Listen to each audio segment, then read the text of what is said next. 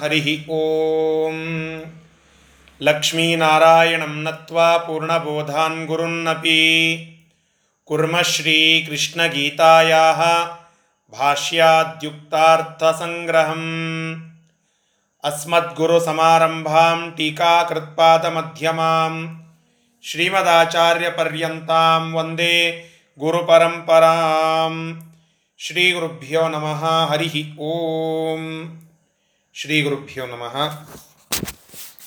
ಹದಿನೆಂಟನೇ ಅಧ್ಯಾಯದ ಮೂವತ್ತ ಎರಡನೆಯ ಶ್ಲೋಕದವರೆಗೆ ಪಾಠ ಬಂದಿತ್ತು. ಮೂವತ್ತ್ಮೂರನೆಯ ಶ್ಲೋಕದಿಂದ ಇವತ್ತು ಪಾಠವನ್ನು ನಾವು ಪ್ರಾರಂಭ ಮಾಡಬೇಕು. ಕೃಷ್ಣ ಪರಮಾತ್ಮ ಅನೇಕ ವಿಚಾರಗಳಲ್ಲಿ ಇರುವಂತಹ ತ್ರಿವಿಧ ಪ್ರಭೇದಗಳನ್ನು ತಿಳಿಸ್ತಾ ಹೊರಟಿದ್ದಾನೆ. ಈಗಾಗಲೇ ಜ್ಞಾನ, ಕರ್ಮ, ಕರ್ತೃ ಈ ಮೂರು ವಿಚಾರಗಳಿಗೆ ಅನುಸಾರವಾಗಿ ಸಾತ್ವಿಕ ಯಾರು, ರಾಜಸ ಯಾರು, ತಾಮಸ ಯಾರು ಅನ್ನುವ ಲಕ್ಷಣಗಳನ್ನು ತಿಳಿಸಿ ಹೇಳಿದ್ದಾರೆ. ಮತ್ತು ಬುದ್ಧಿ, ಈ ಬುದ್ಧಿಯ ವಿಚಾರದಲ್ಲಿ ರಾಜಸ, ತಾಮಸ ಮತ್ತು ಸಾತ್ವಿಕ ಈ ಪ್ರಭೇದಗಳನ್ನು ಮೂವತ್ತೆರಡನೆಯ ಶ್ಲೋಕದವರೆಗೆ ತಿಳಿಸಿ ಹೇಳಿದ್ದಾರೆ. ಇದರ ನಂತರದಲ್ಲಿ ಇವತ್ತು ಮೂವತ್ತ್ಮೂರನೆಯ ಶ್ಲೋಕದಿಂದ ಧೈರ್ಯ ಈ ವಿಚಾರದಲ್ಲಿ ಮೂರು ವಿಚಾರಗಳು. ಅಂದರೆ ಸಾತ್ವಿಕ ಧೈರ್ಯ ಅಂದರೆ ಯಾವುದು? ರಾಜಸ ಧೈರ್ಯ ಅಂದರೆ ಯಾವುದು? ತಾಮಸ ಧೈರ್ಯ ಅಂದರೆ ಯಾವುದು? ಇದನ್ನು ಇಲ್ಲಿ ತಿಳಿಸಿ ಹೇಳುತ್ತಾ ಇದ್ದಾರೆ. ಅದನ್ನು ಈಗ ಪ್ರಾರಂಭ ಮಾಡೋಣ. ಶ್ರೀ ಗುರುಭ್ಯೋ ನಮಃ. ಮೂವತ್ತ್ಮೂರನೆಯ ಶ್ಲೋಕ. ಧೃತ್ಯಾಯ ಧಾರಯತೆ ಪ್ರಾಣೇಂದ್ರಿಯ ಕ್ರಿಯಾ ಮನ ಪ್ರಾಣೇಂದ್ರಿಯ ಕ್ರಿಯಾ ಯೋಗೇನಾವ್ಯಭಿಚಾರಿಣ್ಯ. ಯೋಗೇನ ವ್ಯಭಿಚಾರಿಣ್ಯ ಧೃತಿ ಸಾ ಪಾರ್ಥ ಧೃತಿ ಸಾ ಸಾತ್ವಿಕಿ ಇಲ್ಲಿ ಧೈರ್ಯದಲ್ಲಿ ಇರುವಂತಹ ಮೂರು ಪ್ರಭೇದಗಳು. ಅಂದರೆ ಧೈರ್ಯ, ಇದರಲ್ಲಿ ಸಾತ್ವಿಕ ಧೈರ್ಯ ಅಂದರೆ ಏನು ಅನ್ನುವುದನ್ನು ಈ ಶ್ಲೋಕ ನಮಗೆ ತಿಳಿಸಿಕೊಡ್ತಾ ಇದೆ. ಏನು ಸಾತ್ವಿಕ ಧೈರ್ಯ ಅಂತಂದರೆ ಏನು? ಅರ್ಜುನನನ್ನ ಕುರಿತು ಕೃಷ್ಣ ಪರಮಾತ್ಮ ಹೇಳಲಿಕ್ಕೆ ಪ್ರಾರಂಭ ಮಾಡಿದ. ಹೇ ಪಾರ್ಥ, ಹೇ ಅರ್ಜುನನೇ ಕೇಳು, ಸಾತ್ವಿಕ ಧೈರ್ಯ ಅಂದರೆ ಏನು ಅಂತ ಹೇಳುತ್ತೇನೆ. ಯೋಗೇನ ಭಗವಂತನ ಮೇಲೆ ಭಕ್ತಿಯನ್ನು ಹೊಂದಿದಂಥವನಾಗಿ ಒಬ್ಬ ವ್ಯಕ್ತಿ ಮನುಷ್ಯ ಅವ್ಯಭಿಚಾರಿಣ್ಯ. ಅವ್ಯಭಿಚಾರಿಣ್ಯ ಅಂತನ್ನೋದಕ್ಕೆ ರಾಘವೇಂದ್ರ ತೀರ್ಥ ಶ್ರೀಪಾದಂಗಳವರು ಅರ್ಥವನ್ನು ಬರೀತಾರೆ. ವಿಹಿತ ವಿಷಯಯ ಅಂತ ಹೇಳಿ. ಅವ್ಯಭಿಚಾರಿಣ್ಯ ಅಂತಂದರೆ ಶಾಸ್ತ್ರದಲ್ಲಿ ಹೇಳಲ್ಪಟ್ಟ ಶಾಸ್ತ್ರವಿಹಿತವಾಗಿ ಇರುವಂತಹ ವಿಷಯಗಳಿರುವಂಥ ಅಂತ ಅವ್ಯಭಿಚಾರಿಣ್ಯ ಅನ್ನೋದಕ್ಕೆ ಅರ್ಥವನ್ನು ಇಲ್ಲಿ ಬರೀತಾರೆ. ಯೋಗೇನ, ಅಂತಹ ಆ ಯೋಗದಿಂದ ಅಂದರೆ ಆ ಯೋಗದಿಂದ ಕೂಡಿದಂಥವರಾಗಿ ಭಕ್ತಿಯಿಂದ ಕೂಡಿದಂಥವರಾಗಿ ಯಯ ಯಾವುದರಿಂದ ಧೃತ್ಯ ಯಾವ ಧೈರ್ಯದಿಂದ ಅಂತ ಅರ್ಥ. ಯಯ ಧೃತ್ಯ ಯಾವ ಧೃತಿಯಿಂದ ಯಾವ ಧೈರ್ಯದಿಂದ ಮನಃಪ್ರಾಣೇಂದ್ರಿಯ ಕ್ರಿಯಾ ಮನಸ್ಸು, ಪ್ರಾಣ, ಇಂದ್ರಿಯಗಳು ಕ್ರಿಯೆಗಳನ್ನು ಧಾರಯತೆ ಮಾಡುತ್ತವೆಯೋ. ಅಂದರೆ ಯಾರು ಭಗವತ್ ಭಗವತ್ ಭಕ್ತಿಯಿಂದ ಕೂಡಿದಂಥವರಾಗಿ ಶಾಸ್ತ್ರಕ್ಕೆ ವಿಹಿತವಾದ, ಅಂದರೆ ಶಾಸ್ತ್ರದಲ್ಲಿ ಹೇಳಲ್ಪಟ್ಟಂತಹ ಆ ವಿಷಯಗಳು ಉಳ್ಳಂತಹ ಕಾರ್ಯಗಳನ್ನು ಅತ್ಯಂತ ಭಗವಂತನ ಮೇಲಿನ ಭಕ್ತಿಯಿಂದ ಕೂಡಿದಂಥವರಾಗಿ ಧೃತಿಯಿಂದ, ಯಾವ ಧೈರ್ಯದಿಂದ ಅದಕ್ಕಾಗಿ ಮನಸ್ಸು, ಪ್ರಾಣ, ಇಂದ್ರಿಯಗಳನ್ನು ಧಾರಣ ಮಾಡುತ್ತಾರೋ, ಆ ಕ್ರಿಯೆಗಳನ್ನು ಅದರಿಂದ ಮಾಡುತ್ತಾರೋ, ಅಂತಹ ಧೈರ್ಯವನ್ನು ನಾವು ಸಾತ್ವಿಕಿ ಸಾಧೃತಿ, ಅತ್ಯಂತ ಸಾತ್ವಿಕವಾದಂತಹ ಧೈರ್ಯ ಅಂತ ನಾವು ಕರಿಬೇಕು. ಧೈರ್ಯ ಅಂದರೆ ಮನೋಬಲ. ಮನಸ್ಸಿನಲ್ಲಿ ಒಂದು ನಿಶ್ಚಿತತೆ, ಮನಸ್ಸಿನಲ್ಲಿ ಒಂದು ಧೃತಿ, ಅದನ್ನು ನಾವು ಧೈರ್ಯ ಅಂತ ಕರೀತೇವೆ. ನಾನು ಮೊನ್ನೆಯ ಪಾಠದಲ್ಲಿ ಹೇಳಿದ್ದೇನೆ, ಪರಾಕ್ರಮ, ಧೈರ್ಯ, ಹುಂಬುತನ ಇವೆಲ್ಲ ಸ್ವಲ್ಪ ಮೇಲ್ನೋಟಕ್ಕೆ ನಮಗೆ ಒಂದೇ ತೆರವಾಗಿ ಕಾಣಿಸ್ತದೆ. ಆದರೆ ಅದರಲ್ಲಿ ಒಂದು ಪ್ರಭೇದ ಉಂಟು, ಅದರಲ್ಲಿ ಒಂದು ಪ್ರತ್ಯೇಕತೆ ಆ ಅರ್ಥಗಳಲ್ಲಿ ಉಂಟು. ಧೈರ್ಯವನ್ನು ನಾವು ಯಾವ ರೀತಿಯಾಗಿ ಬಳಸಬೇಕು ಅಂತಂದರೆ ಶಾಸ್ತ್ರವಿಹಿತವಾದ ಕಾರ್ಯಗಳನ್ನು ನಿರ್ಭಿಡೆಯಿಂದ ಮಾಡುವುದಕ್ಕೆ ಆ ಧೈರ್ಯ ಇತ್ತು ಅಂತಂದರೆ ಅದನ್ನು ಸಾತ್ವಿಕ ಧೈರ್ಯ ಅಂತ ಕರೀತಾರೆ. ಯಾವುದು ಶಾಸ್ತ್ರವಿಹಿತವಲ್ಲವೋ ಅಂತಹ ಕಾರ್ಯವನ್ನು ಮಾಡಲಿಕ್ಕೆ ಏ, ನಾನು ಮುಂದಾಳತ್ವವನ್ನು ವಹಿಸ್ತೇನೆ. ಯಾವನೇನಂತ ನೋಡೋಣ. ನಾನು ಮಾಡ್ತೇನೆ. ಅಂತನ್ನುವ ಧೈರ್ಯ ಅದು ಧೈರ್ಯ ಅಲ್ಲ ಹುಂಬುತನ ಅಂತ ಅನ್ನಿಸಿಕೊಡುತ್ತದೆ ಶಾಸ್ತ್ರದ ಸಪೋರ್ಟ್ ಇಲ್ಲದೆ ಇರುವ ಇಂತಹ ಮನೋಬಲ ಅದು ಹುಂಬುತನವಾಗ್ತದೆ ಹೊರತು ಧೈರ್ಯ ಅನ್ನಿಸ್ಲಿಕ್ಕೆ ಸಾಧ್ಯ ಇಲ್ಲ. ಅಲ್ಲಿ ಒಂದು ಸಣ್ಣದಾದ ಡಿಮಾರ್ಕೇಶನ್ ಇದೆ.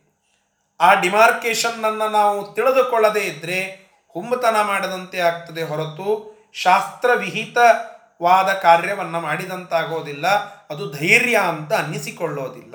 ಅದಕ್ಕಾಗಿ ಹೇಳಿದರು, ಸಾತ್ವಿಕ ಧೈರ್ಯ ಅಂದರೆ ಏನು? ಶಾಸ್ತ್ರವಿಹಿತವಾದ, ಅವ್ಯಭಿಚಾರಿಣ್ಯ, ಬಹಳ ವಿಶೇಷ ಶಬ್ದ ಅದು. ಶಾಸ್ತ್ರಕ್ಕೆ ಸೂಕ್ತವಾದ, ಶಾಸ್ತ್ರದಲ್ಲಿ ಹೇಳಲ್ಪಟ್ಟ, ಶಾಸ್ತ್ರವಿಹಿತವಾದ ಕರ್ಮಾಚರಣೆಗಳನ್ನು ಮಾಡುವುದಕ್ಕೆ ಆ ಮನಃಪ್ರಾಣೇಂದ್ರಿಯಗಳನ್ನು ಧಾರಣ ಮಾಡುವಂತಹದ್ದೇನಿದೆಯಲ್ಲ ಈ ಧೈರ್ಯವನ್ನು ನಾವು ಸಾತ್ವಿಕ ಧೈರ್ಯ ಅಂತ ಕರೀತೇವೆ. ಸರಿ ರಾಜಸ ಧೈರ್ಯ ಅಂದರೆ ಏನು? ಅದನ್ನ ಮೂವತ್ನಾಲ್ಕನೆಯ ಶ್ಲೋಕ ನಮಗೆ ತಿಳಿಸಿಕೊಡ್ತಾ ಇದೆ. ಯಯಾತು ಧರ್ಮ ಕಾಮಾರ್ಥಾನ್ ಯಯಾತು ಧರ್ಮ ಕಾಮಾರ್ಥಾನ್ ಧೃತ್ಯಾಧಾರಯತೇರ್ಜುನ ಪ್ರಸಂಗೇನ ಫಲಾಕಾಂಕ್ಷಿ. ಪ್ರಸಂಗೇನ ಫಲಾಕಾಂಕ್ಷಿ. ಧೃತಿ ಸಾ ಪಾರ್ಥರಾಜಸಿ. ಧೃತಿ ಸಾ ಪಾರ್ಥ ರಾಜಸಿ ಹೇ ಪಾರ್ಥ ರಾಜಸಿ ಧೃತಿ. ಸ ಇದು ರಾಜಸಿ ಧೃತಿ. ಯಾವುದು? ಕೇಳು ಪಾರ್ಥ. ಏನು? ಧೃ ಯಯ ಧೃತ್ಯ. ಯಾವ ಧೃತಿಯಿಂದ, ಯಾವ ಧೈರ್ಯದಿಂದ? ಧರ್ಮ ಕಾಮಾರ್ಥಾನ್, ಧರ್ಮ ಅರ್ಥ ಕಾಮ ಎನ್ನುವಂತಹ ಪುರುಷಾರ್ಥಗಳಿಗೆ, ಮೋಕ್ಷಕ್ಕಾಗಿ ಅಲ್ಲ, ಧರ್ಮಾರ್ಥ ಕಾಮಕ್ಕಾಗಿ ಧಾರಯತೆ, ಅಂತಹ ಧೈರ್ಯವನ್ನು ಧಾರಣ ಮಾಡುತ್ತಾನು. ಅಂದರೆ ಅಂತಹ ಧೈರ್ಯವನ್ನು ಹೊಂದಿದಂಥವನಾಗಿರುತ್ತಾನು. ಪ್ರಸಂಗೇನ. ಪ್ರಸಂಗ ಅನ್ನೋದಕ್ಕೆ ಇಲ್ಲಿ ಒಂದು ವಿಷ ಪ್ರಸಂಗ ಅಂದರೆ ಆ ಸಂದರ್ಭ ಅಂತ ನಾವು ಸಾಮಾನ್ಯ ಅರ್ಥವನ್ನು ತಿಳಿದುಕೊಳ್ಳುತ್ತೇವೆ. ಪ್ರಸಂಗ ಅನ್ನೋದಕ್ಕೆ ಇಲ್ಲಿ ಒಂದು ಅರ್ಥವನ್ನು ಹೇಳುತ್ತಾರೆ. ಪ್ರಕೃಷ್ಟ ಸಂಘ ಅಂತ ಹೇಳಿ. ಅದಕ್ಕೆ ರಾಯರು ಅರ್ಥವನ್ನು ಬರೀತಾರೆ. ಪ್ರಸಂಗೇನ ಪ್ರಕೃಷ್ಟೇನ ಕರ್ಮಣಿ ಮದೀಯತಾ ಸ್ನೇಹೇನ ಫಲಾಕಾಂಕ್ಷಿ ಧೃತಿ ಸಾ ರಾಜಸಿ ಇತ್ಯರ್ಥ ಅಂತ ಹೇಳಿ. ನೋಡಿ, ಎಷ್ಟು ಮಜವಾಗಿ ಇದೆ ಈ ಅರ್ಥ ಅಂತಂದ್ರೆ ಪ್ರಸಂಗ ಪ್ರ ಅಂತಂದ್ರೆ ಪ್ರಕೃಷ್ಟವಾದ, ಶ್ರೇಷ್ಠವಾದ, ಸಂಗೇನ. ಸಂಘ ಅಂತಂದ್ರೆ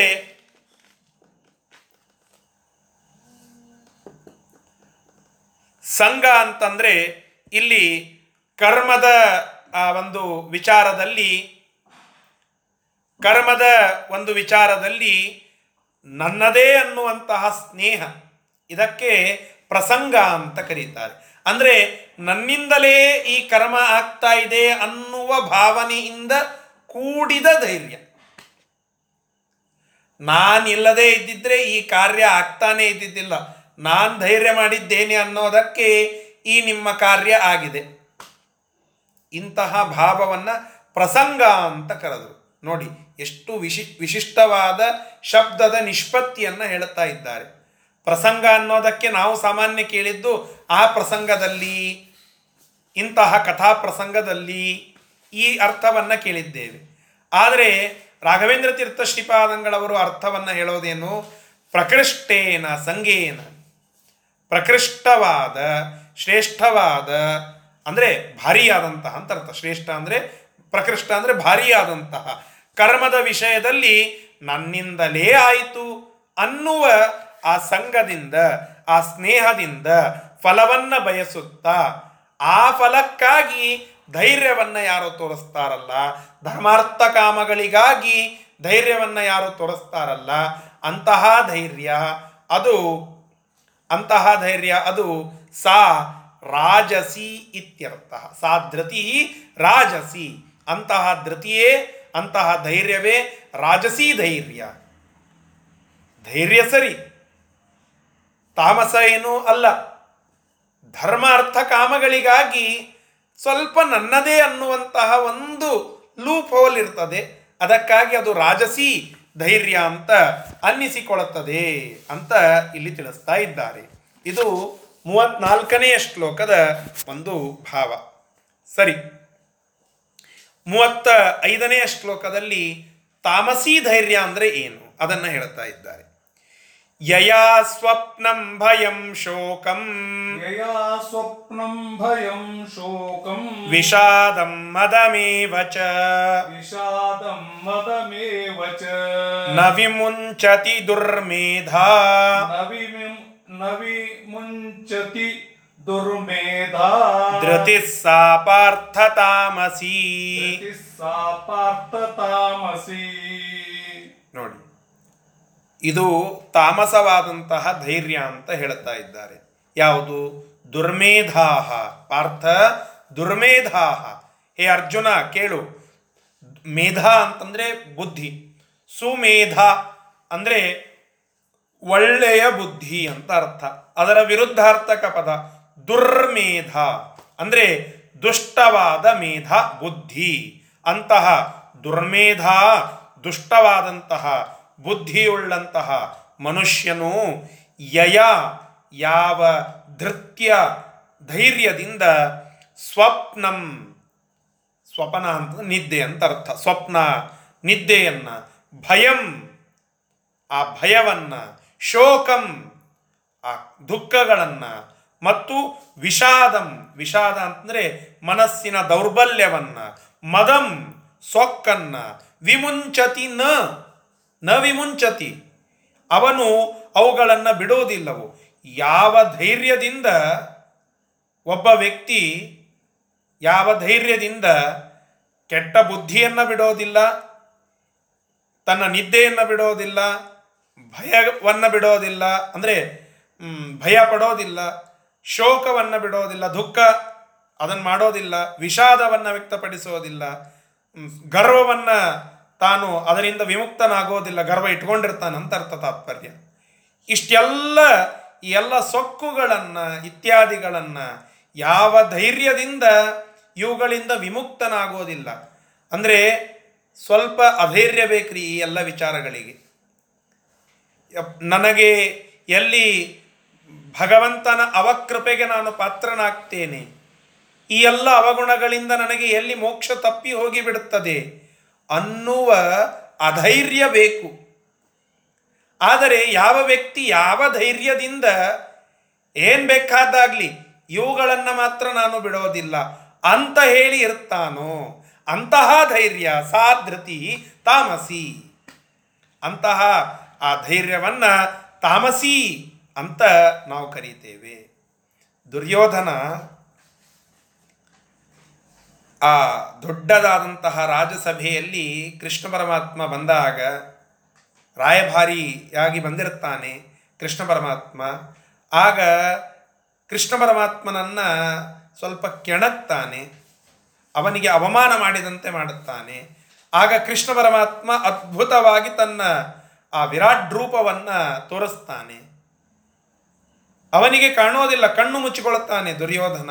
ಭಾರೀಯಾದಂತಹ ಆ ತೇಜಸ್ಸಿನ ಎದುರಿಗೆ ಎಲ್ಲ ಮೊಬ್ಬಾಗಿ ಹೋಗಿಬಿಡುತ್ತದೆ, ಅವನ ಕಣ್ಣಿಗೆ ಏನೂ ಕಾಣಿಸೋದಿಲ್ಲ. ಎಲ್ಲ ಮುಗಿಯುತ್ತದೆ, ಕೃಷ್ಣ ಪರಮಾತ್ಮ ವಿರಾಟ್ ರೂಪವನ್ನು ತಳಗಿಳಿಸಿ ತಾನು ಹೊರಡುತ್ತಾನೆ. ಇಷ್ಟೆಲ್ಲ ಗೊಂದಲ, ಪ್ರಹಸನದಿಂದ ಭೀಷ್ಮಾಚಾರ್ಯರು ದುರ್ಯೋಧನನಿಗೆ ಕೇಳುತ್ತಾರಂತೆ. ದುರ್ಯೋಧನ, ಇಂತಹ ವಿರಾಟ್ ರೂಪವನ್ನ ಕೃಷ್ಣ ಪರಮಾತ್ಮ ತೋರಿಸಿದ, ಅವನ ಶಕ್ತಿ ಏನು ಅಂತನ್ನೋದು ಇವತ್ತಿಗಾದರೂ ನಿನಗೆ ಗೊತ್ತಾಯ್ತೋ ಇಲ್ಲೋ ಅಂತ ಹೇಳಿ ಭೀಷ್ಮಾಚಾರ್ಯರು ಕೇಳ್ತಾರಂತೆ ಅಜ್ಜ, ಇಂಥವು ನಾನು ಸಣ್ಣವಿದ್ದಾಗ ಭಾಳ ನೋಡಿಬಿಟ್ಟಿನಿ. ಜಾದೂಗಾರರು ಇರ್ತಾರಲ್ಲ, ನನಗೆ ನೀನೇ ಕರ್ಕೊಂಡು ಹೋಗಿ ತೋರಿಸಿ ಸಾಕಷ್ಟು ಸತ. ಅನೇಕ ಜಾದೂಗಾರರು ನಮ್ಮ ಅರಮನೆಯಲ್ಲಿ ಬಂದು ಜಾದೂಗಳನ್ನು ಮಾಡಿದ್ದಾರೆ. ಇಂತಹ ಸಾವಿರಾರು ಜಾದೂ ನೋಡಿನ ನಾನು. ಈ ಕೃಷ್ಣ ಪರಮಾತ್ಮ ಜಾದೂಗಾರಿದ್ದಾನೆ, ಮಾಯಾಗಾರಿದ್ದಾನೆ. ಇಂತಹ ಮಾಯಾ ಮಾಡುವಂತಹ ನೂರಾರು ಮಂದಿನ ನಾನು ನೋಡೀನಿ, ಸೊಮ್ಮ ಒಂದು ಕ್ಷಣ ಎದ್ದು ನಿಂತಂಗೆ ಮಾಡಿ ತೋರಿಸಿ ಹೋಗ್ಬಿಡ್ತಾನ, ಇದು ಅವನ ಶಕ್ತಿ ಅಲ್ಲ. ಆಗಲೂ ಕೂಡ ಅವನಿಗೆ ಸುಬುದ್ಧಿ ಬಂದಿದ್ದೇ ಇಲ್ಲ. ಯಾವ ಧೈರ್ಯದಿಂದ? ಅಂತಹ ಧೈರ್ಯ ತಾಮಸಿ ಧೈರ್ಯ. ಸಣ್ಣ ಉದಾಹರಣೆಯನ್ನು ಮಹಾಭಾರತದಲ್ಲಿಯ ಒಂದು ಇಲಸ್ಟ್ರೇಷನ್ ಅನ್ನು ನಾವು ನೋಡಬಹುದು. ಅವನಿಗೆ ಇರುವ ಸೊಕ್ಕು ಕಡಿಮೆ ಆಗಲಿಲ್ಲ. ಅವನಿಗೆ ಇರುವ ದುರ್ಬುದ್ಧಿ ಕಡಿಮೆ ಆಗಲಿಲ್ಲ. ಅವನಿಗೆ ಇರಬೇಕಾದಂತಹ, ಆ ಭಯ ಅದು ಬರಲೇ ಇಲ್ಲ. ಇವೆಲ್ಲ ಯಾವ ಧೈರ್ಯದಿಂದ ಇರಲಿಲ್ಲವೋ ಅಂತಹ ಕೆಟ್ಟ ಧೈರ್ಯಕ್ಕೆ, ಭಂಡ ಧೈರ್ಯಕ್ಕೆ ನಾವು ತಾಮಸೀ ಧೈರ್ಯ ಅಂತ ಕರೀತೇವೆ. ಅದನ್ನು ಕೃಷ್ಣ ಪರಮಾತ್ಮ ಇಲ್ಲಿ ಹೇಳುತ್ತಾ ಇದ್ದಾನೆ. ಅದುವೇ ತಾಮಸೀ ಧೈರ್ಯ. ಇನ್ನೂ ಒಂದು ತಿಳಿದುಕೊಳ್ಳಬೇಕು. ಕೃಷ್ಣ ಪರಮಾತ್ಮ ಪಾಂಡವರ ಪರವಾಗಿ ನಿಂತಿದ್ದಾನೆ. ಅಂತನ್ನುವ ವಿಚಾರವನ್ನು ತಿಳಿದಾಗಲೂ ಕೂಡ ಕೃಷ್ಣ ಪರಮಾತ್ಮ ತನ್ನ ಸೈನ್ಯವನ್ನು ನನಗೆ ಕೊಟ್ಟ. ಅಂತನ್ನುವ ಹುಚ್ಚು ಧೈರ್ಯದಿಂದ ಆ ಪಾಂಡವರ ಮೇಲೆ, ಕೃಷ್ಣನ ಮೇಲೆಯೇ ಯುದ್ಧವನ್ನು ಮಾಡಲಿಕ್ಕೆ ಅಂತ ಹೋಗಲಿಕ್ಕೆ ಸನ್ನದ್ಧನಾದನಲ್ಲ. ಆ ದುರ್ಯೋಧನ ಅವನದ್ದು ತಾಮಸಿ ಧೈರ್ಯವೇ. ಯಾಕೆ? ಅದು ಧೈರ್ಯ ನಿಜ. ಅಲ್ರಿ, ಏನು ಬೇಕಾದ್ದನ್ರಿ? ಸೋತ್ರ ಸೋಲ್ಲಿ. ಕೃಷ್ಣನ ವಿರುದ್ಧ ಅಂತರೂ ಎಷ್ಟೋ ಜನ ಮುಂದೆ ನಿಂದಿರ್ಲಿಕ್ಕಾಗಿದ್ದಿಲ್ಲ. ಅಂತಹದ್ದು, ಇಂತಹ ಕುರುಕ್ಷೇತ್ರ ಯುದ್ಧವನ್ನು ತಾನೇ ಮುಂದೆ ನಿಂತು ನಡೆಸಿದ್ನಲ್ಲ. ಯಾರ್ಯಾರೋ ಸೇನಾಧಿಪತಿಗಳಾದರೂ, ಆದರೂ ಕೂಡ ದುರ್ಯೋಧನನೇ ಮುಂದೆ ನಿಂತನಲ್ಲ. ಇದಕ್ಕೆ ಮೂಲ ಮುಖ್ಯ ವ್ಯಕ್ತಿಯಾಗಿ ಅವನೇ ನಿಂತನಲ್ಲ. ಅವನು ಗಂಡಿಸ್ಬಿಡ್ರಿ ಅಂತ ಹೇಳಬಹುದು. ಆದರೆ ಆ ಧೈರ್ಯ ಎಂತಹದ್ದು? ಆ ಧೈರ್ಯ ಸಾತ್ವಿಕ ಅಲ್ಲ. ಆ ಧೈರ್ಯ ಅಂತಹದ್ದು ತಾಮಸಿ ಧೈರ್ಯ. ಎಲ್ಲಿ ಅಧೈರ್ಯವನ್ನು ತೋರಿಸಬೇಕು, ಅಲ್ಲಿ ತೋರಿಸಲೇಬೇಕು. ಎಲ್ಲಿ ಧೈರ್ಯವನ್ನು ತೋರಿಸಬೇಕು, ಅಲ್ಲಿ ಆ ಧೈರ್ಯವನ್ನು ತೋರಿಸಬೇಕು. ಇದರ ವ್ಯತ್ಯಾಸವನ್ನು ಯಾವ ವ್ಯಕ್ತಿ ತಿಳಿದುಕೊಳ್ಳೋದಿಲ್ಲವೋ, ಅವ ತಾಮಸಿ ಅಂತ ಅನ್ನಿಸಿಕೊಳ್ಳುತ್ತಾನೆ. ಇದು ಕೃಷ್ಣ ಪರಮಾತ್ಮ ಇಲ್ಲಿ ಆ ಧೈರ್ಯದ ವಿಚಾರಕವಾಗಿ ತಿಳಿಸಿರುವಂತಹ ಒಂದು ಸಂದೇಶ. ಇಷ್ಟು ನಾವಿಲ್ಲಿ ತಿಳಿದುಕೊಳ್ಳಬೇಕು. ಇಂತಹ ವಿಚಾರವನ್ನು ಇಲ್ಲಿ ತಿಳಿಸ್ತಾ ಕೃಷ್ಣ ಪರಮಾತ್ಮ ಧೈರ್ಯದ ಆ ಮೂರೂ ಪ್ರಭೇದಗಳನ್ನು ಕೃಷ್ಣ ಪರಮಾತ್ಮ ಇಲ್ಲಿ ಹೇಳಿಕೊಟ್ಟ. ಇನ್ನು ಸುಖಗಳ ಪ್ರಭೇದವನ್ನು, ಅಂದರೆ ಸುಖದಲ್ಲಿ ಸಾತ್ವಿಕ ಸುಖ, ರಾಜಸ ಸುಖ ಮತ್ತು ತಾಮಸ ಸುಖ, ಅವುಗಳನ್ನು ಹೇಳ್ತಾ ಇದ್ದಾನೆ ಸುಖ. ಅದು ಸಾತ್ವಿಕ ಸುಖ ಎಂತಹದ್ದು? ಮೂವತ್ತ ಆರು ಮತ್ತು ಮೂವತ್ತೇಳು ಎರಡೂ ಶ್ಲೋಕಗಳಲ್ಲಿ ಸಾತ್ವಿಕ ಸುಖದ ಒಂದು ವಿಚಾರವನ್ನ ಹೇಳ್ತಾ ಇದ್ದಾನೆ. ಅದನ್ನ ನೋಡೋಣ. ಸುಖಂ ತ್ವಿದಾನೀಂ ತ್ರಿವಿಧಂ. ಸುಖಂ ತ್ವಿದಾನಿಂ ತ್ರಿವಿಧಂ. ಶೃಣು ಮೇ ಭರತರಷಭ ಶೃಣು ಮೇ ಭರತರ್ಷಭ ಅಭ್ಯಾಸಾದ್ರಮತೆ ಯತ್ರ ಅಭ್ಯಾಸಾದ್ರಮತೆ ಯತ್ರ ದುಃಖಾಂತಂ ಚ ನಿಗಚ್ಚತಿ ದುಃಖಾಂತಂ ಚ ನಿಗಚ್ಚತಿ ಯತ್ತತ್ತತ್ ಯತ್ತದಗ್ರೇ ವಿಷಮಿವ ಯತ್ತದರ್ಗ್ ಯತ್ತದರ್ಗೆ ವಿಷಮಿವ ಪರಿಣಾಮೇ ಮೃತೋಪಮಂ ಪರಿಣಾಮೇ ಮೃತೋಪಮಂ ತತ್ಸುಖಂ ಸಾತ್ವಿಕಂ ಪ್ರೋಕ್ತಂ ಸುಖಂ ಸಾತ್ವಿಕಂ ಪ್ರೋಕ್ತಂ.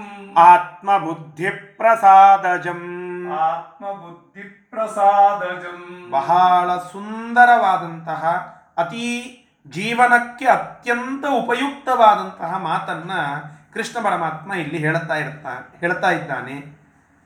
ಸುಖವನ್ನ ನಾವೆಲ್ಲ ಅಪೇಕ್ಷೆ ಪಡ್ತಾ ಇರ್ತೇವೆ. ಎಂತಹ ಸುಖವನ್ನ ಅಪೇಕ್ಷಿಸಬೇಕು ಅನ್ನುವುದನ್ನು ಇಲ್ಲಿ ಹೇಳಿದ. ಸಾತ್ವಿಕ ಸುಖ.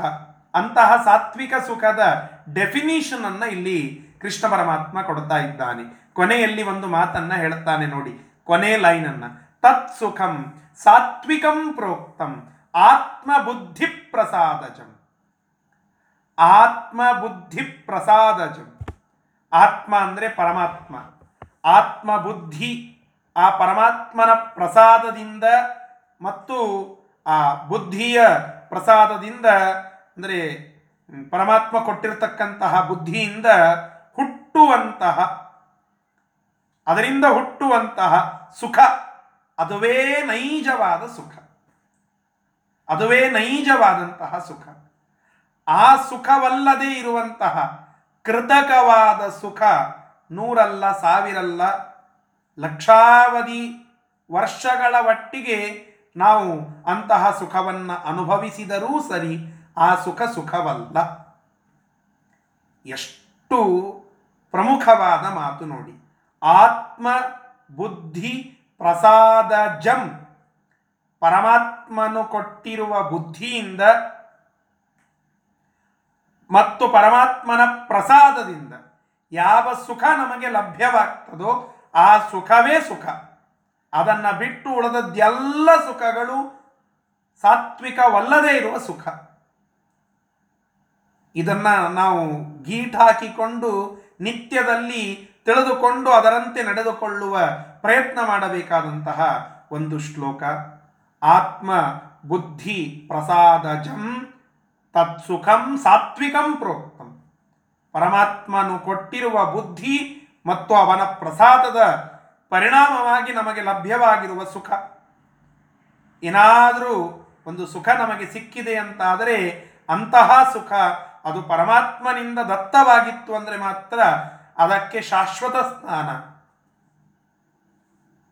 ಅದು ಕೃತಕವಾಗಿ ಏನೋ ಒಂದು ಗಡಿಬಿಡಿಯಿಂದ ನಮಗೆ ಸಿಕ್ಕಂತಹ ಸುಖವಾಗಿತ್ತು ಅಂದರೆ ಯಾವುದೋ ಒಂದು ಕೆಟ್ಟ ಮಾರ್ಗದಿಂದ ನಮಗೆ ಲಭ್ಯವಾಗಿರುವ ಸುಖವಾಗಿತ್ತು ಅಂದರೆ ಅದು ತೀರ ಕ್ಷಣಿಕವಾಗಿ ಇರುತ್ತದೆ ಅಂತಹ ಪರಮಾತ್ಮನ ನಿನ್ನೆಯ ದಿನ ನಮ್ಮ ಗುರುಗಳ ಗುರುಗಳ ಪುಣ್ಯತಿಥಿ, ಮಹಾಹುಲಿ ಆಚಾರ್ಯರ ಪುಣ್ಯತಿಥಿ ಇತ್ತು. ಅವರು ಬರೆದಿರತಕ್ಕಂತಹ ಒಂದು ಇಂಗ್ಲಿಷ್ ಆರ್ಟಿಕಲ್ಲಿನ ಚಿಂತನವನ್ನು ನಮ್ಮ ಗುರುಗಳ ಮನೆಯಲ್ಲಿ ಎಲ್ಲ ವಿದ್ಯಾರ್ಥಿಗಳನ್ನು ಕೂಡಿಸಿಕೊಂಡು ಪೂಜ್ಯ ಆಚಾರ್ಯರು ಮಾಡ್ತಾ ಇದ್ರು ನಮ್ಮ ಗುರುಗಳು. ಅಲ್ಲಿ ಒಂದು ಬಹಳ ಪ್ರಮುಖವಾದಂತಹ ಲೈನ್ ಬಂದಿತ್ತು. ಗೀತೆಯಲ್ಲಿಯ ವಿಚಾರಗಳನ್ನೇ ಅಲ್ಲಿಯೂ ಇಂಗ್ಲಿಷಿನಲ್ಲಿ ಬರೆದಂತಹ ಮಾತುಗಳನ್ನು ತಿಳಿಸ್ತಾ ಇದ್ರು. ಯಾವ ವ್ಯಕ್ತಿ ಪರಮಾತ್ಮನ ನಶೆಯಲ್ಲಿ ಇರ್ತಾನೋ ಆ ವ್ಯಕ್ತಿಗೆ ಸದಾಕಾಲ ಈ ಸಾತ್ವಿಕ ಸುಖವೇ ಲಭ್ಯವಾಗ್ತದೆ. ಒಂದು ಶಬ್ದವನ್ನು ಬಳಿ, ಬಳಸ್ತಾರೆ ಅವರು. ಆಲ್ ಮೈಟೀಸ್ ಇಂಟಾಕ್ಸಿಕೇಶನ್ ಅಂತ ಹೇಳಿ.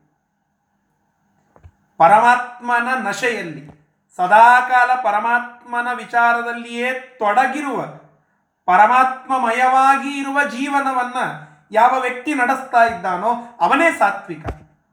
ಅವನ ಸುಖವೇ ಸಾತ್ವಿಕ ಸುಖ. ಅದನ್ನೇ ಕೃಷ್ಣ ಪರಮಾತ್ಮ ಹೇಳಿದ್ದು ಇಲ್ಲಿ. ಆತ್ಮ ಬುದ್ಧಿ ಪ್ರಸಾದಜಂ ಪರಮಾತ್ಮನ ಬುದ್ಧಿ ಅರ್ಥಾತ್ ಪರಮಾತ್ಮ ಕೊಟ್ಟಿರುವಂತಹ ಬುದ್ಧಿ ಅವನ ಪ್ರಸಾದ, ಇದರಿಂದ ಹುಟ್ಟಿದ ಸುಖ, ಅದುವೇ ನೈಜ ಸುಖ, ಉಳದದ್ದೆಲ್ಲ ಅತೀ ನಶ್ವರವಾಗಿ ಇರುವಂತಹ ಸುಖ. ಇಷ್ಟು ಈ ಶ್ಲೋಕದ, ಈ ಎರಡು ಶ್ಲೋಕಗಳ ಭಾವಾರ್ಥ ಶಬ್ದಶಃ ಅರ್ಥವನ್ನು ನೋಡೋಣ. ಭರತರ ಶಭ, ಭರತ ಕುಲದಲ್ಲಿ ಶ್ರೇಷ್ಠನಾಗಿರುವಂತಹ ಅರ್ಜುನನೇ, ತ್ರಿವಿಧಂ ಸುಖಂ ಮೂರು ವಿಧವಾಗಿ ಇರುವಂತಹ ಸುಖವನ್ನ ಮೇ ಇದಾನೀಂ ಶೃಣು. ನನ್ನಿಂದ ನೀನು ಕೇಳುವಂಥವನಾಗು ಈಗ ಯತ್ರ ಅಭ್ಯಾಸಾತ್. ಯಾವ ಒಂದು ಸುಖದ ವಿಷಯದಲ್ಲಿ ಅಭ್ಯಾಸಾತ್? ಆ ಬಹಳ ಕಾಲ ಪರಿಶ್ರಮದಿಂದ, ಅಭ್ಯಾಸದಿಂದ ರಮತೆ, ಕ್ರೀಡಾ ಮಾಡ್ತಾನು. ಅಂದರೆ ಬೇಗನೆ ಸಿಗುವಂತಹ ಸುಖ ಅಲ್ಲ. ಬಹಳ ಕಾಲದ ಶ್ರಮದಿಂದ, ಆ ಅಭ್ಯಾಸದಿಂದ ಯಾವ ವ್ಯಕ್ತಿಗೆ ಒಂದು ಸುಖ ಸಿಗ್ತದೋ. ದುಃಖಾಂತಂಚ ಆ ದುಃಖದ ನಾಶವನ್ನೂ ಕೂಡ ನಿಘಚ್ಚತಿ ಅಂದರೆ ದುಃಖವೂ ಅಷ್ಟೇ ಶ್ರೇ, ಬೇಗನೆ ಹೋಗ್ತದೆ, ಸುಖವೂ ಅಷ್ಟೇ ಭಾರಿಯಾಗಿ ಬರ್ತದೆ. ಅಂತಹ ಸುಖ. ಅಂದರೆ ನಮ್ಮ ಸುಖ ದುಃಖದ ಒಂದಂಶವನ್ನ ಜಾಗರೂಕವಾಗಿ ಇಟ್ಟು ಸುಖ ಕೊಡೋದಲ್ಲ, ಅದು ನಶ್ವರವಾಗಿ ಇರ್ತದೆ. ದುಃಖದ ಪೂರ್ಣ ಅಂಶವನ್ನ ಕಿತ್ತಾಕುವಷ್ಟು ಅಥವಾ ಅತೀ ಇಗ್ನೋರೇಬಲ್ ಆದಂತಹ ಒಂದು ಅಂಶವನ್ನ ಮನುಷ್ಯ ಅನ್ನೋದಕ್ಕೆ ದುಃಖವನ್ನ ಇಟ್ಟು ಸುಖದ ಪರಾಕಾಷ್ಠೆಯನ್ನು ಆ ವ್ಯಕ್ತಿ ಪಡಿತಾನೆ. ಹೇಗೆ? ಬಹಳ ಕಷ್ಟಪಟ್ಟು. ಅರ್ಥಾತ್ ಆ ಪರಮಾತ್ಮನ ವಿಚಾರಕವಾಗಿ ಸದಾ ಚಿಂತನ ಮಾಡುತ್ತಾ ಮಾಡುತ್ತಾ ಮಾಡುತ್ತಾ ಅದರ ಪರಿಣಾಮವಾಗಿ ಅವನ ಅನುಗ್ರಹದ ಪರಿಣಾಮವಾಗಿ ಯತ್ ಅಗ್ರೆ ಯಾವ ಸುಖ ಯಾವ ಸುಖ? ಅಗ್ರೆ ಮೊದಲು ವಿಷಂ ಏವ. ಅದು ವಿಷದಂತೆಯೇ ಇರ್ತದಂತೆ. ಪರಿಣಾಮೇ, ಅದು ಪರಿಣಾಮವಾಗಿ ಕೊನೆಯಲ್ಲಿ ಅಮೃತೋಪಮಂ. ಅದು ಅಮೃತ ಸಮವಾಗಿ ಆಗ್ತದೆ. ಮೊದಲಿಗೆ ಏಕಾದಶಿ ಮಾಡುವಾಗ ಭಾರೀ ಕಷ್ಟ ಅಂತಲೇ ಅನಿಸ್ತಾ ಇರುತ್ತದೆ. ಆ ಏಕಾದಶಿ ಅದು ಪರಮಾತ್ಮ ಹಾಕಿಕೊಟ್ಟಂತಹ ವಿಧಿ ಅದನ್ನು ನಾನು ಪಾಲನ ಮಾಡಲೇಬೇಕು ಅಂತ ಅನ್ನುವಂತೆ ಅದನ್ನು ಗಟ್ಟಿಯಾಗಿ ಮನಸ್ಸಿನಲ್ಲಿ ಇಟ್ಟುಕೊಂಡು ಅದನ್ನು ಮಾಡ್ತಾ ಮಾಡ್ತಾ ಮಾಡ್ತಾ ಹೋದರೆ ಆ ಒಂದು ಕರ್ಮವೇ ನಮಗೆ ಸುಖವನ್ನು ಕೊಡುತ್ತದೆ. ಮೊದಲಿಗೆ ವಿಷಸಮವಾಗಿ ಇದ್ದರೂ ಕೊನೆಗೆ ಅಮೃತೋಪಮವಾಗಿ ಪರಿಣಾಮವನ್ನು ಹೊಂದುತ್ತದೆ. ಇಂತಹ ಸುಖ. ಮೊದಲಿಗೇನೆ ಬಹಳ ಸುಖ ಅಂತ ಅನ್ನಿಸಿ ಬಿಡುತ್ತು ಅಂದರೆ ಅದರ ಅತಿರೇಕ ನಮಗೆ ದುಃಖ ಕೊಡುತ್ತದೆ. ಮಾವಿನ ಹಣ್ಣಿನ ಸೀಕರಣಿ ಪ್ರಾರಂಭದಲ್ಲಿ ನಮಗೆ ಭಾರೀ ಸಿಹಿ ಅನಿಸ್ತಾ ಇರ್ತದೆ. ಬಹಳ ತಿಂತ ತಿಂತ ತಿಂತ ಹೋದರೆ ಬಹಳ ಕಷ್ಟವಾಗಿ ಇನ್ನೆಂದೂ ಆ ಮಾವಿನ ಹಣ್ಣಿನ ಸೀಕರಣಿನೇ ತಿನ್ನೋದು ಬೇಡ ಅಂತನ್ನೋ ಅಷ್ಟರ ಮಟ್ಟಿಗೆ ಹೋಗಿಬಿಡುತ್ತದೆ. ಈ ಸುಖ ಒಂದು ಎರಡು ಮೂರು ಬಟ್ಟಿಲುಗಳಷ್ಟು ನಾನು ತಿಂದಾಗ ಭಾರಿ ಸುಖ ಇರುತ್ತದೆ. ಎಕನಾಮಿಕ್ಸಿನಲ್ಲಿ ಬರ್ತದೆ ಇದು. ಡಿಮಿನಿಷಿಂಗ್ ಮಾರ್ಜಿನಲ್ ಯುಟಿಲಿಟಿ ಅಂತ ಹೇಳಿ. ಸ್ವಲ್ಪ ಅತಿರೇಕಕ್ಕೆ ಹೋದರೆ ಆ ಸುಖ ಎಲ್ಲ ತಳಗೆ ಎಳೆದು ಬಿಡುತ್ತದೆ. ಇದು ಉಲ್ಟಾ ಆಗ್ತದೆ. ಅಮೃತ ಸಮವಾಗಿ ಕಾಣಿಸ್ತದೆ, ಕೊನೆಯಲ್ಲಿ ವಿಷವಾಗಿ ಪರಿವರ್ತಿತವಾಗ್ತದೆ. ಆದರೆ ನಾವು ಇಲ್ಲಿ ಸಾತ್ವಿಕ ಸುಖದ ಡೆಫಿನೇಷನ್ ಅನ್ನ ಕಲಿಯುವಾಗ ಇದರ ವಿಪರೀತವನ್ನ ಹೇಳ್ತಾ ಇದ್ದಾನೆ ಕೃಷ್ಣ. ಏನು ಅಂತ?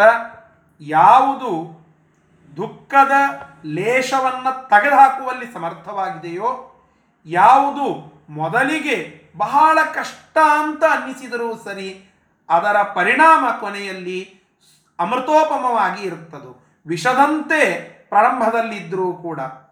ಅದು ಅಮೃತೋಪಮವಾಗಿ ನಮಗೆ ಪರಿಣಾಮವನ್ನು ಹೊಂದುತ್ತದೋ, ಅಂತಹ ಆತ್ಮಬುದ್ಧಿ ಪ್ರಸಾದಜಂ ಪರಮಾತ್ಮನ ಬುದ್ಧಿಯಿಂದ, ಪರಮಾತ್ಮ ಕೊಟ್ಟಿರುವ ಬುದ್ಧಿಯಿಂದ, ಪರಮಾತ್ಮ ಕೊಟ್ಟಿರುವ ಆ ಅನುಗ್ರಹದ ಅತಿಶಯದಿಂದ ಲಭ್ಯವಾಗುವಂತಹ ಆ ಸುಖಂ, ಅಂತಹ ಸುಖ, ಅದು ಸಾತ್ವಿಕಂ ಪ್ರೋಕ್ತಂ. ಸಾತ್ವಿಕವಾದಂತಹ ಸುಖ ಅಂತ ಅನ್ನಿಸಿಕೊಳ್ಳುತ್ತದೆ. ನಮ್ಮ ಮೊಟ್ಟ ಮೊದಲ ಗುರಿ ಇಂತಹ ಸಾತ್ವಿಕ ಸುಖ.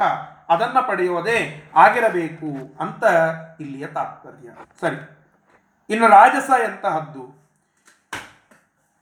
ವಿಷಯೇಂದ್ರಿಯ ಸಂಯೋಗ ವಿಷಯೇಂದ್ರಿಯ ಸಂಯೋಗ ತ್ಯತ್ತದಗ್ರೇ ತತ್ಯದಗ್ರೇ ಮೃತೋಪಮಂ ಸತ್ಯದರ್ಗೆ ಮೃತೋಪಮಂ ಪರಿಣಾಮೇ ವಿಷಮಿವ ಪರಿಣಾಮೇ ವಿಷಮಿವ ತತ್ಸುಖಂ ರಾಜ ಸಂಸ್ಮೃತಂ ತತ್ಸುಖಂ ರಾಜ ಸಂಸ್ಮೃತಂ ಇದು ನೋಡಿ ರಾಜಸ ಅಲ್ಲಿ ಹೇಳಿದ್ದರಕ್ಕಿಂತಲೂ ಒಂದು ಸ್ಟೆಪ್ ತಳಗೆ ಬರ್ತದೆ. ನಾನು ಇನ್ನಾಗ ಹೇಳಿದ್ನಲ್ಲ ಅದರಂತೆ. ತತ್ ಅಂತಹ ಪ್ರಸಿದ್ಧವಾದಂತಹ ಯತ ಯಾವ ಸುಖ ವಿಷಯೇಂದ್ರಿಯ ಸಂಯೋಗಾತ್ ಶಬ್ದಾದಿ ವಿಷಯಗಳಿಗೆ ಕಿವಿ ಮೊದಲಾದ, ಕಣ್ಣು ಕಿವಿ ಮೊದಲಾದಂತಹ ಇಂದ್ರಿಯಗಳ ಒಂದು ಸಂಬಂಧದಿಂದ, ಅಂದರೆ ಹೊರಗಡೆ ಭಾರಿಯಾದಂತಹ ಒಂದು ಸಂಗೀತ ನಡೆದಿದೆ. ಅದಕ್ಕೆ ನನ್ನ ಕಿವಿಯ ಸಂಯೋಗವಾದಾಗ ಒಂದು ಸುಖ ಉತ್ಪನ್ನವಾಗ್ತದೆ. ಅದು ರಾಜಸ ಸುಖ. ಸುಂದರವಾದಂತಹ ಒಂದು ಸಿನಿಮಾ ನಡೆದಿದೆ.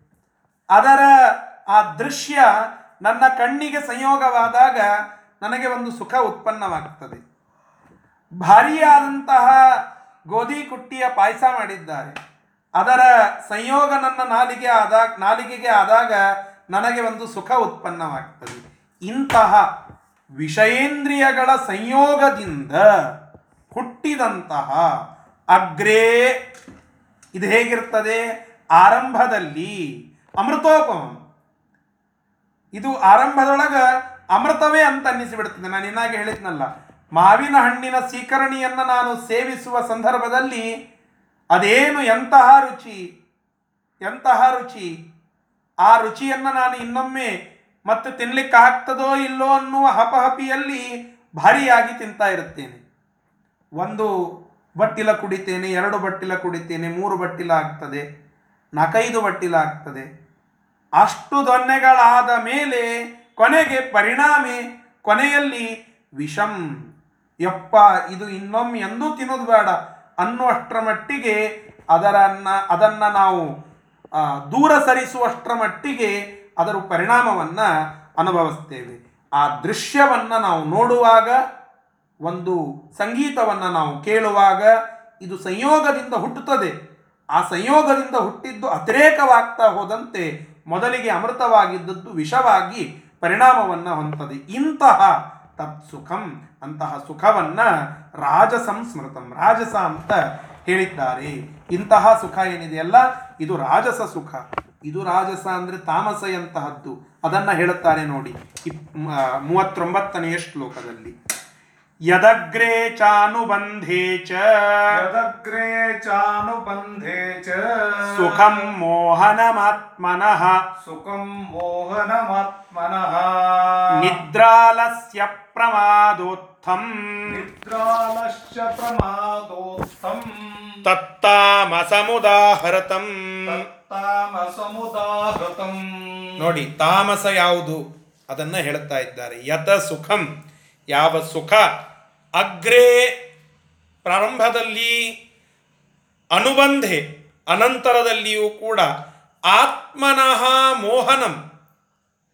ಅವನಿಗೆ ಅದು ಭಾರಿ ಮೋಹಕವಾಗಿ ಇರ್ತದೆ. ಅಂದರೆ ಯಾವ ವ್ಯಕ್ತಿ ಅದನ್ನು ಅನುಭವಿಸ್ತಾ ಇರ್ತಾನೋ ಅವನಿಗೆ ಅತ್ಯಂತ ಮೋಹಕವಾಗಿ ಇರುತ್ತದೆ ಅದು ಸದಾಕಾಲ ಸಂತೋಷವನ್ನೇ ಕೊಡುವಂತಹದ್ದು ಅನ್ನುವ ಭ್ರಮೆಯನ್ನು ಹುಟ್ಟಿಸುವಂತಹದ್ದಿರುತ್ತದೆ. ಮತ್ತು ನಿದ್ರಾಲಸ್ಯ ಪ್ರಮಾದೋತ್ತಮ್. ನಿದ್ದೆ, ಆಲಸ್ಯ ಮತ್ತು ಪ್ರಮಾದ ಪ್ರಮಾದ ಇವೆಲ್ಲ ಶಬ್ದಗಳು ಹಿಂದೆ ಬಂದಿವೆ. ನಿದ್ದೆ, ಆಲಸ್ಯ ಮತ್ತು ಪ್ರಮಾದ. ಪ್ರಮಾದ ಅಂದರೆ ಧರ್ಮದಲ್ಲಿ ಬುದ್ಧಿ ಇಲ್ಲದೆ ಇರುವಿಕೆ ಅಥವಾ ಅಧರ್ಮದಲ್ಲಿ ಬುದ್ಧಿ ಇರುವಿಕೆ. ಇದನ್ನು ಪ್ರಮಾದ ಅಂತ ಕರೀತಾರೆ. ನಿದ್ರಾ, ಆಲಸ್ಯ, ಪ್ರಮಾದ ಇವುಗಳಿಂದ ಉತ್ತಮ್ ಹುಟ್ಟಿದಂತಹ ಸುಖ.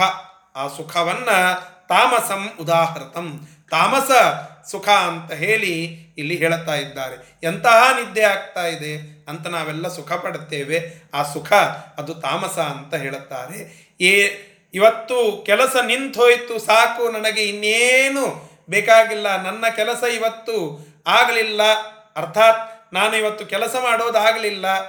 ನನಗೆ ಅಷ್ಟೇ ರೆಸ್ಟ್ ಸಿಕ್ಬಿಡುತ್ತು. ಆ ಕೆಲಸ ಮಾಡಲಿಲ್ಲಲ್ಲ, ಸಾಕು. ಅದು ಮುಂದೆ ಹೋಯ್ತಲ್ಲ, ಸಾಕು ಅಂತ ನಾವು ಹುರುಪಿನಿಂದ ಇರ್ತೇವೆ. ಕೆಲಸ ನಿಂತದ್ದಕ್ಕಾಗಿ, ಆಲಸ್ಯ ತೋರಿಸಿದ್ದಕ್ಕಾಗಿ, ಆ ಆಲಸ್ಯ ಅದರಿಂದ ಸಿಗುವ ಸುಖ ಅದು ತಾಮಸ ಅಂತ ಹೇಳ್ತಾ ಇದ್ದಾರೆ. ಅಧರ್ಮದಲ್ಲಿ ಬುದ್ಧಿ, ಪ್ರಮಾದ. ನಾನು ಇವತ್ತು ಧಾರ್ಮಿಕ ಕಾರ್ಯವನ್ನ ಮಾಡಲಿಕ್ಕೆ ಅಡ್ಡಿಯನ್ನು ಮಾಡಿದೆ ಅನ್ನುವುದರಲ್ಲಿ ಕೆಲವರಿಗೆ ಸುಖ ಇರುತ್ತದೆ.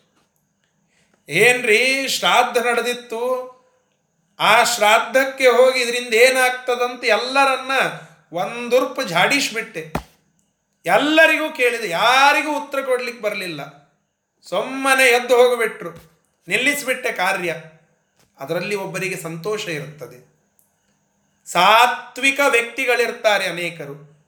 ಅವರಿಗೆ ನೋಡಿರೋ ಇಲ್ಲೋ, ಹೇಗೆ ತೊಂದರೆಯನ್ನು ಕೊಟ್ಟಿದ್ದೇನೆ, ಇನ್ನೊಮ್ಮೆ ನಮ್ಮ ತಂಟೆಗೆ ಬರೋದಿಲ್ಲ ಅವರು ಅಂತ ಹೇಳಿ ಅವರ ಸಾತ್ವಿಕ ಜನರಿಗೆ ತೊಂದರೆಯನ್ನು ಕೊಡುವುದರಲ್ಲಿಯೇ ಸಂತೋಷವನ್ನು ಪಡುವವರಿರುತ್ತಾರೆ ರಾಮಾಯಣದಲ್ಲಿ ಬರ್ತದಲ್ಲ ತಾಟಕಿ, ಸುಬಾಹು ಮತ್ತು ಮಾರೀಚ ಇವರು ಆ ವಿಶ್ವಾಮಿತ್ರರೇ ಮೊದಲಾದಂಥವರು ಮಾಡುವಂತಹ ಯಜ್ಞಕ್ಕೆ ತೊಂದರೆ ಕೊಡುವುದರಲ್ಲಿಯೇ ಭಾರೀ ಸಂತೋಷವನ್ನು ವ್ಯಕ್ತಪಡಿಸ್ತಾ ಇದ್ರು.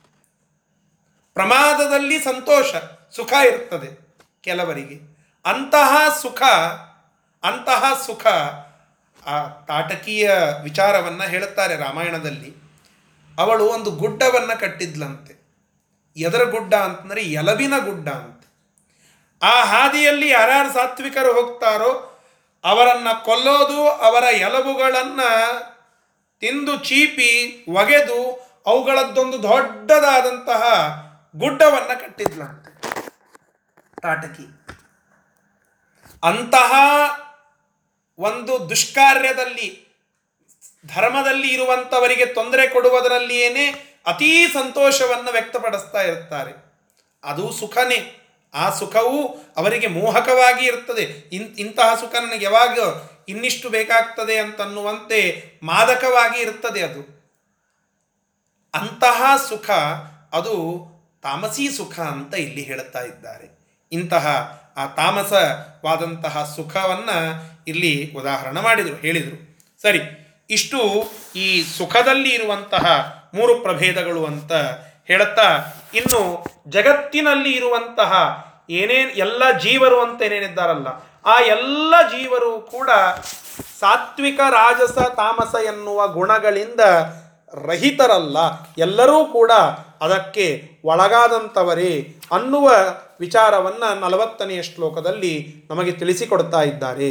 ನತದಸ್ತಿ ಪೃಥಿವ್ಯಾಂ ವಾ ತದಸ್ತಿ ಪೃಥಿವ್ಯಾಂ ವಾ ದೀವಿ ದೇ ದೀವಿ ದೇವೇಶು ವಾ ಪುನಃ ದಿವಿ ದೇವೇಶು ವಾ ಪುನಃ ಸತ್ವಂ ಪ್ರಕೃತಿಜೈರ್ಮುಕ್ತಂ ಸತ್ವಂ ಪ್ರಕೃತಿರ್ಜೈರ್ಮುಕ್ತಂ ಯದೇಭಿಃ ಸ್ಯಾತ್ರಿಭಿರ್ಗುಣೈಃ ಯದೇಭಿಸ್ಸಾತ್ರಿಭಿರ್ಗುಣೈಃ ನೋಡಿ ಯಾವ ವ್ಯಕ್ತಿ ಆ, ಜಗತ್ತಿನಲ್ಲಿ ಇದ್ದಾನೋ ಅಂತಹ ಭೂಮಿಯಲ್ಲಾಗಲಿ, ಸ್ವರ್ಗದಲ್ಲಾಗಲಿ, ಎಲ್ಲ ಕಡೆಗೆ ಇರುವಂತಹ ದೇವತೆಗಳಾಗಲಿ ಎಲ್ಲರೂ ಕೂಡ ಅವರು ಸಾತ್ವಿಕ, ರಾಜಸ, ತಾಮಸ ಗುಣಗಳನ್ನು ಹೊಂದಿದಂಥವರೇ.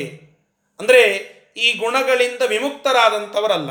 ಮುಕ್ತರು ಅವರು ವಿಮುಕ್ತರು. ಮುಕ್ತರು ಅಂತ ಯಾರಾಗಿದ್ದಾರಲ್ಲ, ಅವರು ಅವರೆಲ್ಲ ಈ ಎಲ್ಲ ಗುಣಗಳಿಂದ ರಹಿತರು. ಆದರೆ ಬ್ರಹ್ಮದೇವರನ್ನ ಆದಿ ಮಾಡಿಕೊಂಡು ಮುಂದೆ ಬರುವ ಎಲ್ಲರೂ ಕೂಡ ಸಾತ್ವಿಕ, ರಾಜಸ, ತಾಮಸ ಗುಣಗಳಿಂದ ಕೂಡಿದಂಥವರೇ, ಅವರವರ ಯೋಗ್ಯತಾನುಸಾರವಾಗಿ ಯಾರು ಅತಿ ಶ್ರೇಷ್ಠರೋ ಮೋಕ್ಷಕ್ಕೆ ಯೋಗ್ಯರೋ, ಅವರಲ್ಲಿ ಸಾತ್ವಿಕವಾದ ಗುಣಗಳೇ ಹೆಚ್ಚಿನ ಪ್ರಮಾಣದಲ್ಲಿ ಇರುತ್ತದೆ. ತಾಮಸ ಮತ್ತು ರಾಜಸ ಅತಿ ನೆಗ್ಲಿಜೆಬಲ್ ಆಗಿ ಆ ಪಾಯಿಂಟ್ನಲ್ಲಿ ಇರ್ತದೆ. ಇದನ್ನು ಇಲ್ಲಿ ತಿಳಿದುಕೊಳ್ಳಬೇಕು. ಇಷ್ಟು ಈ ಶ್ಲೋಕದ ಒಂದು ತಾತ್ಪರ್ಯ.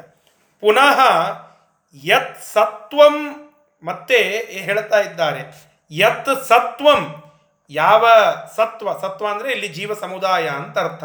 ಜೀವರ ಗಣ ಗುಂಪು. ಪ್ರಕೃತಿ ಜೈಹಿ. ಅವರೆಲ್ಲರೂ ಪ್ರಕೃತಿ ಜೈಹಿ. ಪ್ರಕೃತಿ ತತ್ವದಿಂದ ಹುಟ್ಟಿದಂಥವರು. ಪ್ರಾಕೃತಿಕರಾದಂಥವರು. ಏಬಿಹಿ ತ್ರಿಬಿಹಿ. ಈಗ ನಾವೇನು ಹೇಳಿದ್ವಲ್ಲ, ಸಾತ್ವಿಕ ರಾಜಸ ತಾಮಸ ಅನ್ನುವಂತಹದ್ದು. ಆ ಸತ್ವರಜಸ್ತಮೋ ಭೇದದಿಂದ ಗುಣೈಹಿ, ಆ ಗುಣಗಳಿಂದ ಮುಕ್ತಂ ಸ್ಯಾತ್. ಬಿಡಲ್ಪಟ್ಟದ್ದುದು ಸ್ಯಾತ್ ಆದೀತು. ಅಂದರೆ ಆ ಗುಣಗಳನ್ನು ಹೊಂದಿದಂಥವರೇ ಅಂತ ಅರ್ಥ. ಅವರೆಲ್ಲರೂ ಕೂಡ ಆ ಎಲ್ಲ ಗುಣಗಳನ್ನು ಹೊಂದಿದಂಥವರು ತತ್ ಪೃಥಿವ್ಯಾಂವ ಅವರು ಜೀವ, ಆ ಜೀವ ಸಮುದಾಯ ಈ ಪೃಥಿವಿ ಜಗತ್ತಿನಲ್ಲಿ ಇದ್ದರೂ ಸರಿ, ದಿವಿ ಸ್ವರ್ಗದಲ್ಲಿ ಇದ್ದರೂ ಸರಿ, ದೇವೇಶುವ ನಾಸ್ತಿ. ಅದರಿಂದ ಹೊರತಾದಂಥವರು ಮುಕ್ತಂ ಸ್ಯಾತ್. ಅದರಿಂದ ವಿಮುಕ್ತರಾದಂಥವರು ಈ ಭೂಮಿಯಲ್ಲಿ, ಸ್ವರ್ಗದಲ್ಲಿ, ದೇವಲೋಕಗಳಲ್ಲಿ ಎಲ್ಲಿಯೂ ಇಲ್ಲ.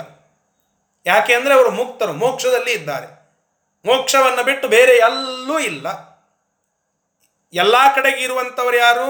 ಸಾತ್ವಿಕ, ರಾಜಸ, ತಾಮಸ ಗುಣಗಳನ್ನು ಹೊಂದಿದಂಥವರೇ ಪ್ರಾಕೃತಿಕರಾದಂತಹ ಮನುಷ್ಯರೇ ಅನ್ನೋ, ಅಂದರೆ ಪ್ರಾಕೃತಿಕರಾದಂತಹ ಜೀವರೇ ಅನ್ನುವುದನ್ನು ಇಲ್ಲಿ ತಿಳಿಸಿ ಹೇಳುತ್ತಾ ಇದ್ದಾರೆ. ಇದಕ್ಕೆ ಸ್ವಲ್ಪ ವ್ಯಾಖ್ಯಾನವನ್ನು ಬಹಳ ಸುಂದರವಾಗಿ ರಾಘವೇಂದ್ರ ತೀರ್ಥ ಶ್ರೀಪಾದಂಗಳವರು ಮಾಡುತ್ತಾರೆ. ಬಿಡಿಸಿ ಹೇಳುತ್ತಾರೆ. ಏನು ಅಂತಂದರೆ, ಈ ಸಾತ್ವಿಕ, ರಾಜಸ, ತಾಮಸ ಅನ್ನುವಂತಹ ಪ್ರಭೇದ ಜೀವರಲ್ಲಿ ಹೇಗಿದೆ? ಸಾತ್ವಿಕರಲ್ಲಿಯೇನೇ ಸಾತ್ವಿಕ ತಾಮಸರು, ಸಾತ್ವಿಕ ರಾಜಸರು, ಸಾತ್ವಿಕ ಸಾತ್ವಿಕರು ಅಂತ ಇದ್ದಾರಂತೆ. ಈ ಗಂಧರ್ವರು, ಪಿತೃಗಳು ಇವರೆಲ್ಲ ಏನಿದ್ದಾರಲ್ಲ, ಇವರು ಸಾತ್ವಿಕ ತಾಮಸರಂತೆ. ಈ ಮುನಿಗಣ ಏನಿದೆ ಅಲ್ಲ, ಇವರು ಸಾತ್ವಿಕ ರಾಜಸರಂತೆ. ಸಾತ್ವಿಕರೇ, ಆ ಸಾತ್ವಿಕರಲ್ಲಿಯೇ ಇರುವ ರಾಜಸಗಣ. ಇನ್ನು ಸಾತ್ವಿಕ ಸಾತ್ವಿಕರು ಅಂದರೆ ದೇವತೆಗಳು. ಪಿತೃಗಳು ಗಂಧರ್ವರು, ಸಾತ್ವಿಕ ತಾಮಸರು. ಮುನಿಗಳು, ಋಷಿಗಳು ಇವರು ಸಾತ್ವಿಕ ರಾಜಸರು. ಇನ್ನು ದೇವತೆಗಳು ಸಾತ್ವಿಕ ಸಾತ್ವಿಕರು. ದೇವತೆಗಳೊಳಗೆ ಸಾತ್ವಿಕ ಸಾತ್ವಿಕರಲ್ಲಿಯೇನೆ ಸಾತ್ವಿಕ ಸಾತ್ವಿಕ ಸಾತ್ವಿಕರು, ಸಾತ್ವಿಕ ಸಾತ್ವಿಕ ರಾಜಸರು, ಸಾತ್ವಿಕ ಸಾತ್ವಿಕ ತಾಮಸರು. ಈ ಪ್ರಭೇದ ಇದೆ.